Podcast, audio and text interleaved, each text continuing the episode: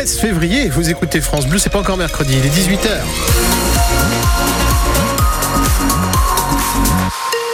Et sur la route, dans le Calvados, toujours de fortes difficultés de circulation sur le périphérique nord de Caen, notamment en chaussée extérieure. Un bouchon qui part actuellement de la Pierrosée jusqu'au chemin vert en direction de Bayeux. La météo, Carl Louis. Eh bien, c'est la grisaille qui reste dominante, mais tout en douceur jusqu'à 16 degrés demain.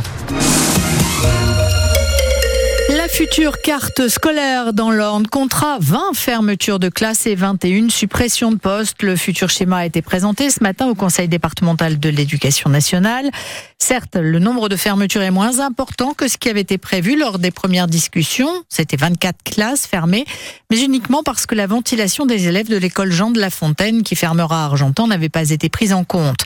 La direction des services départementaux de l'éducation nationale met en avant la diminution du nombre d'élèves, 301 en moins à la rentrée prochaine dans le primaire, ce qui ne changera pas la moyenne d'élèves par classe, la meilleure de l'académie. Une carte toutefois dénoncée par les élus et syndicats enseignants qui pointent des fermetures qui s'ajoutent à celles de l'an passé, mais également par les élus. Philippe Van Horn est le maire de l'Aigle et président de l'association des maires du département. Bien sûr qu'on entend ces arguments, ce sont des chiffres et particulièrement les élus, nous sommes quand même des gens responsables, mais poussons le bouchon un petit peu plus loin. Quand on dit que l'éducation est une des priorités de ceux qui nous gouvernent, ne doit-on pas profiter de cette légère baisse des effectifs pour réduire encore le nombre d'élèves par classe et ainsi améliorer l'enseignement. Le monde a changé.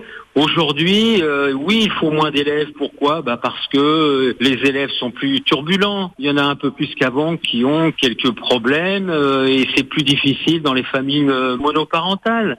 Également dans certaines zones où il y a des élèves qui ne parlent pas très bien le français. Donc, est-ce qu'il ne faut pas profiter de tout ça pour faire en sorte de rattraper le retard et d'être encore plus performant au niveau de l'éducation de nos enfants demain que nous le sommes aujourd'hui. Des propos recueillis par Olivier Duc, les représentants des élus, des enseignants et des parents d'élèves ont voté contre cette décision lors de la réunion. Éducation encore avec une nouvelle suspension pour une maîtresse de maternelle de Bénouville près de Caen. Il y a moins d'un an, les parents d'élèves de l'école euh, Jean et Marie Deschamps s'étaient mobilisés contre le retour en classe de cette enseignante suspendue durant plusieurs mois pour maltraitance envers des élèves. L'académie avait lancé une enquête qui l'avait cependant blanchie et cette fois des parents ont donc signalé des gestes inappropriés sur leurs filles euh, qui ont donc alerté l'inspection académique. Dans l'attente de plus amples éléments, la direction des services départementaux de l'éducation nationale du Calvados a décidé de suspendre l'enseignante à titre conservatoire. Une maîtresse assure son remplacement depuis hier. Un débrayage aujourd'hui sur le site Le Galet de Saint-André-sur-Orne. Un mouvement à l'appel du syndicat CGT sur proposition des salariés de l'entreprise entamé hier entre 17h et 19h. Les salariés rejettent les propositions salariales de la direction de Le Galet, une augmentation de 3,2%. Il revendique 5%. Salariés et syndicats euh, se réuniront en AG en fin de journée pour décider des suites à donner à leur mouvement. Plusieurs centaines de robes noires, magistrats et avocats ont rendu hommage aujourd'hui sur les marches du Palais de justice de Paris à l'ancien avocat garde des Sceaux et père de l'abolition de la peine de mort, Robert Badinter, décédé la semaine dernière à l'âge de 95 ans. Un hommage national lui sera rendu demain place Vendôme devant le ministère de la Justice. France Bleu Normandie, 18h04. Ils étaient attendus par les cyclistes adeptes du covoiturage ou des transports en commun de l'agglomération cannaise. Des box vélos sont désormais disponibles dans 5 ou sur 5 des 13 aires de covoiturage de la communauté urbaine. Un espace sécurisé pour mettre son vélo à l'abri avant de prendre les transports en commun ou de rejoindre un covoiturage. Le dernier né a été inauguré ce matin à Bretteville-sur-Odon. Alors vous ne connaissiez peut-être pas son nom, mais sa voix grave et rocailleuse certainement. Le comédien Alain Dorval est décédé la nuit dernière à l'âge de 77 ans.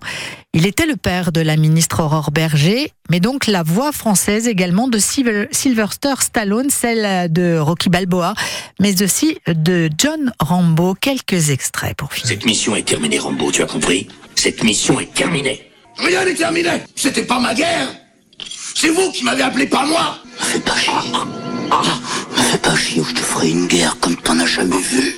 Voilà, Rocky Balboa, euh, John Rambo, c'était la voix du comédien Alain Dorval qui est décédé donc la nuit dernière à l'âge de 77 ans. Et enfin, en quart de finale de la Coupe de France de football, le Football Club de Rouen affrontera Valenciennes, mais difficile pour l'heure de savoir où se jouera la rencontre. Oui, effectivement, à Caen, à Rouen ou à Valenciennes. Euh, après avoir annoncé que le match se jouerait à Dornano ce matin, le FC Rouen a fait volte-face quatre heures après, en annonçant que finalement la rencontre aurait bien lieu à Rouen, au stade de Diochon. Alors pour l'instant, en tout cas, puisque euh, il pourrait finalement euh, être aussi disputé à Valenciennes. Seule certitude, ce quart de finale sera bien joué le 28 février.